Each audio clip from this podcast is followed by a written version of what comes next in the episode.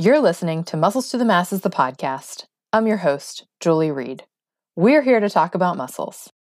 In addition to reading and seeing the Muscles to the Masses images, I wanted to put together an audio accompaniment so that now you can learn about muscles on your walk, during your warm up, or meal prep. This is episode 25, the soleus. We've been focusing on the upper thigh, and quite frankly, I'm tired of talking about the hip joint. I wanted to talk about another meaty muscle, so we're going to travel south on the back of the leg to the soleus. You were probably thinking that I was going to talk about gastroc. I know, I thought about it, but in all honesty, soleus is a single joint muscle and a little bit simpler to talk about. Plus, it doesn't get all the glory that gastrocnemius does. We'll get to gastroc later, but I thought that since they get all the glory of being the most visible calf muscle, they can wait another week to share their story. The soleus and gastroc, which is often what I call gastrocnemius, are together known as the triceps surae. They are the strongest muscle group of the leg. Can you believe that? I didn't when I first read it. All right, let's get down to the nitty gritty. The origin of the soleus is on the upper one quarter to one third of the posterior surface of the fibula and the middle one third of the medial border of the tibial shaft. It inserts into the calcaneus by way of the calcaneal tendon. This is also more commonly known as the Achilles tendon. The actions of the soleus, or rather, the action of the soleus, is to plantar flex the ankle. All right, let's break it down. To talk about the relative position, the soleus is deep to the gastroc. It's a little bit of a thicker muscle too, and it peeks out from behind the gastroc on the lower half of the lower leg. Recall that the fibula is the more lateral bone of the lower leg, and the tibia is medial. One of the soleus's insertions is high up on the fibula, right under the knee crease on what's known as the head of the fibula. The insertion then runs diagonally and medially down along the soleal line. It's named that because of this very attachment. It's at about a 30 to 45 degree angle, ending on the medial edge of the tibia. In addition to attaching along the soleal line, soleus also has a long attachment on the fibula itself, running from the head of the fibula to about a quarter of the length down. Try to imagine these two arms of attachment on the back of the lower leg, with the peak at the outer edge of the knee crease.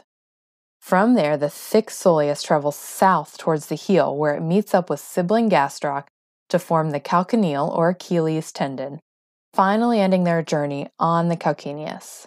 As a note, the calcaneus is also known as your heel bone.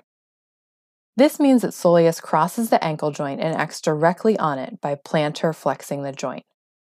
So, you want to talk about plantar flexing? Plantar flexion is what happens when you push down on the brake pedal, or when you have to reach something really high and you have to go up on your tippy toes.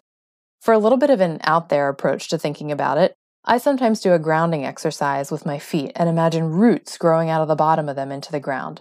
That would mean that the bottom of my foot is the plantar side. Get it? If nothing else, it's a great visual. But maybe the brake pedal makes more sense to you.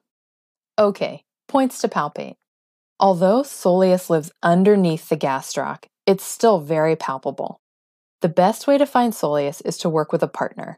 If you're by yourself, take the following ideas and instructions and apply them to your own body. You just might have to find a variation on the positioning to access the bottom of your lower leg.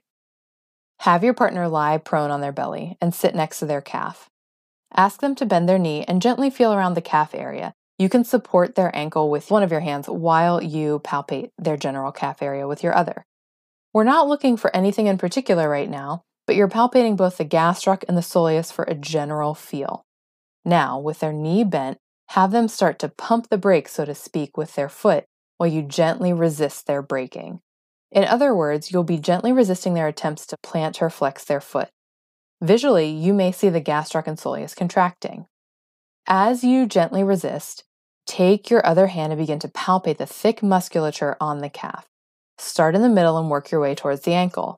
Your fingers will be on the medial side of the calf, and your thumb will be on the outer or lateral side. Since the knee is bent, gastroc isn't doing much, more on that next week, and you should start to feel the difference between the two muscles. When your partner plantar flexes, you'll feel soleus contract.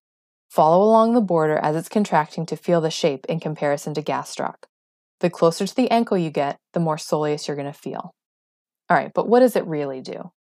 Well, other than plantar flexion, soleus is sometimes called the second heart, the skeletal muscle pump, or the peripheral heart. That's odd, you say. Well, soleus plays a big role in helping pump venous blood back to the heart from the lower leg with its powerful contraction. In addition to that, if we didn't have soleus eccentrically contracting, we would fall forward on our toes.